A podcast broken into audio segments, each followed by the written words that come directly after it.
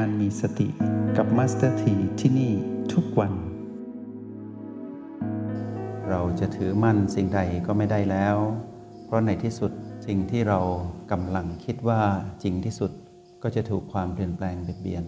ในที่สุดเราก็ถือมั่นได้ไม่นาน ถือได้แต่อย่าถือมั่นเข้าไปเป็นเจ้าของ แต่อย่าคิดว่าจะครอบครองตลอดไป เป็นของชั่วคราวที่เกิดขึ้นในชีวิต ไม่ว่าจะเป็นเรื่องราวของคน เรื่องราวของสรรพสัตว์ และเรื่องราวของสรรพสิ่ง ก็จะไปเกี่ยวข้องกับเรื่องของรูป เสียง กลิ่น รส สิ่งสัมผัสผิวกาย แล้วก็ธรรมรม ซึ่งเป็นเรื่องที่คู่กันกับชีวิตของทุกชีวิต โดยเฉพาะพวกเราที่ได้ชีวิตแห่งความเป็นมนุษย์ในอัตภาพที่เพียบพร้อมต่อการที่จะเรียนรู้ ความเป็นจริง คือเรื่องของธรรมชาติสามประการ และพร้อมที่จะทำให้เราเห็นความจริงนี้ เพื่อที่จะทำให้เรานั้นเข้าถึงคำว่าปล่อยวางความถือมั่น ในสิ่งที่เป็นปรากฏการณ์ต่างๆ ที่เกิดขึ้นในชีวิตในทุกๆวันทุกๆ ปัจจุบันขณะ ในขณะที่พวกเราสัมผัสรับรู้ในเครื่องมือที่เราใช้ในการเจริญสติ ไม่ว่าจะเป็นเรื่องของกาย เรื่องของสภาวะความรู้สึกของตนเอง สภาวะอารมณ์ที่เกิดขึ้นกับตนเอง หรือว่าภูมิปัญญาที่ปรากฏขึ้นแจ้งชัดในตนเอง ให้เรารู้ว่านี่คือเครื่องมือ ที่จะทำให้เรานั้นคลายความถือมั่นได้ หากใช้เครื่องมือนี้เป็น เรียนรู้ธรรมชาติสามประการของเครื่องมือ กายเวทนาจิตธรรม ผ่านการสร้างสมดุลก็คือ O บวก B เท่ากับ PP จะทำให้พวกเรารู้วิธีที่จะใช้เครื่องมือ แล้วเมื่อใช้เครื่องมือเป็นเห็นเครื่องมือนั้นแสดงความเป็นธรรมชาติสามประการออกมา เราจะเรียนรู้ที่จะปล่อยเครื่องมือ เมื่อเครื่องมือให้พลังแห่งสติกับเรา แล้วเสียงของแม่คือสติดังก้องกังวานในจิตวิญญาณในขณะนั้น ที่เป็นขณะจิตที่รับรู้ว่าอยู่กับเครื่องมือใด เห็นแจ้งชัดในธรรมชาติสามประการแล้ว ปล่อยวางเครื่องมือ ถือว่าประสบความสำเร็จในการใช้เครื่องมือ ใช้เสร็จแล้ววาง ไม่ถือมั่นไปต่อว่าต้องใช้ตลอดไป เครื่องมือที่เราใช้ในการเจริญสติมีมากมาย เพียงพอ ถึงจะย่นย่อไว้ที่กายเวทนาจิตธรรมก็ตาม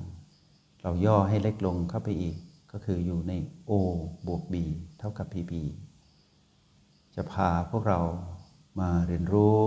เรื่องราวก่อนที่เราจะเข้าไปสู่ความทุกข์ทรมาน หลังจากที่เรารู้แล้วว่า ทุกข์ก็เป็นเรื่องของทุกข์เป็นเรื่องธรรมดา แต่ยึดติดในทุกข์สิเวตประการในชีวิต จะทุกข์ทรมานทันที เพราะมารจะได้ช่องทำให้เกิด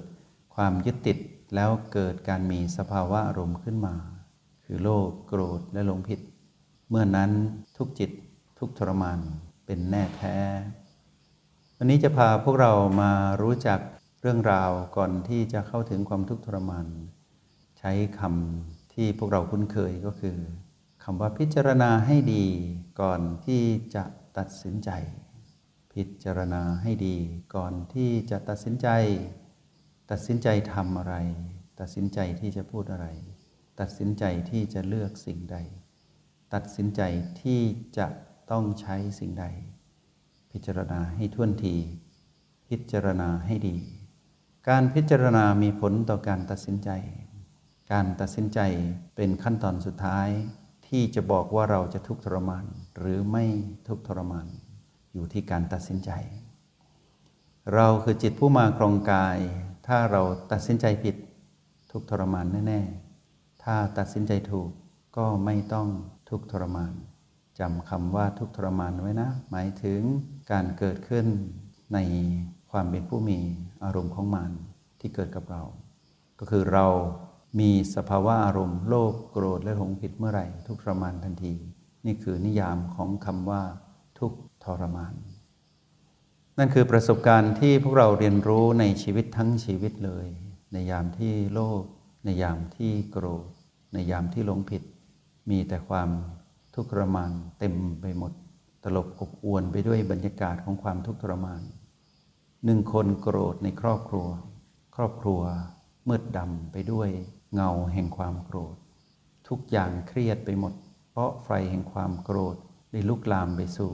จิตอื่นที่ครองกาย ที่อยู่ในบ้านเดียวกัน ในองค์กรในสังคมก็เช่นเดียวกัน หนึ่งคนที่โกรธสาดเพลิงแห่งความโกรธ ไปให้ผู้ใดใครก็ตาม ก็จะทุกข์ทรมานตามกันไปหมด ถ้ารับมือไม่ดี หรือรับมือไม่ทัน ก่อนที่สิ่งนี้จะเกิดขึ้นอยู่ที่การตัดสินใจ ถ้าใครที่ตัดสินใจถูก จะไม่ก่อไฟแห่งความโลภโกรธหรือลงผิดขึ้นในจิต แต่ถ้าตัดสินใจผิด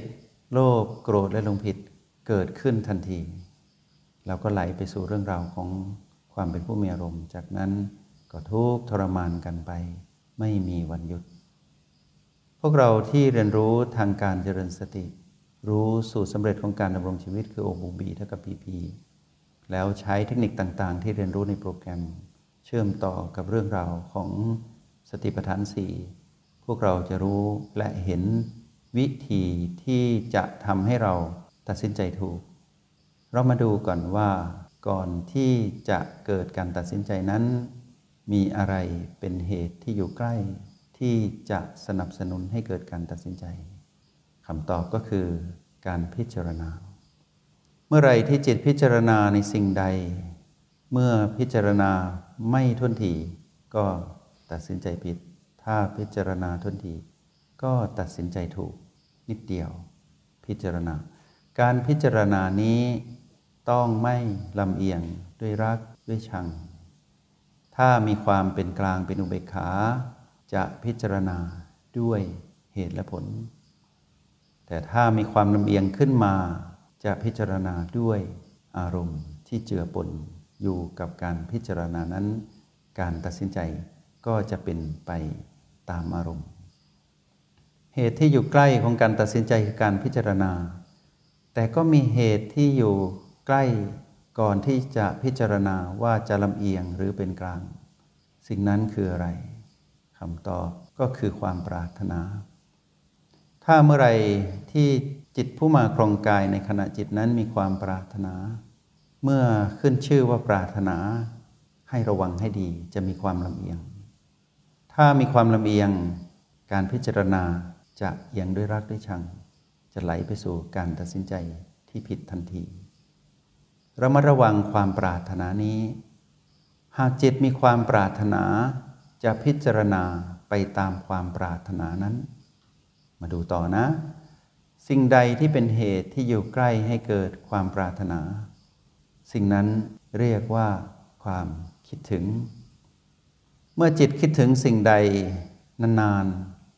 ซ้ำๆย้ำบ่อยๆ จิตจะมีความปรารถนาในสิ่งนั้นทันที เช่น คิดถึงในคนคนหนึ่ง คิดถึงใครสักคนหนึ่ง หรือคิดถึงสิ่งของสิ่งหนึ่ง คิดถึงรูป คิดถึงเสียง คิดถึงกลิ่น คิดถึงรสชาติอาหาร คิดถึงสิ่งสัมผัสวิวกาย คิดถึงธรรมรม เมื่อความคิดถึงปรากฏขึ้น ย้ำซ้ำบ่อยๆ จะก่อตัวให้เกิดความปรารถนาที่มากขึ้น เมื่อความปรารถนามีมากขึ้น ความลำเอียงต่อการพิจารณาย่อมปรากฏ หลังจากนั้นก็ตัดสินใจไปตามอารมณ์ ความคิดถึงมีเหตุอยู่ใกล้ เหตุที่อยู่ใกล้ความคิดถึงคืออะไรคำตอบคือความประทับใจ หรือความจำในสิ่งที่เป็นที่รักที่พอใจ หรือความประทับใจในรูป ประทับใจในเสียง ประทับใจในกลิ่น ประทับใจในรสชาติอาหาร ประทับใจในสิ่งที่มาสัมผัสผิวกาย ประทับใจในธรรมรม ชื่อว่าประทับใจถอนตัวไม่ขึ้น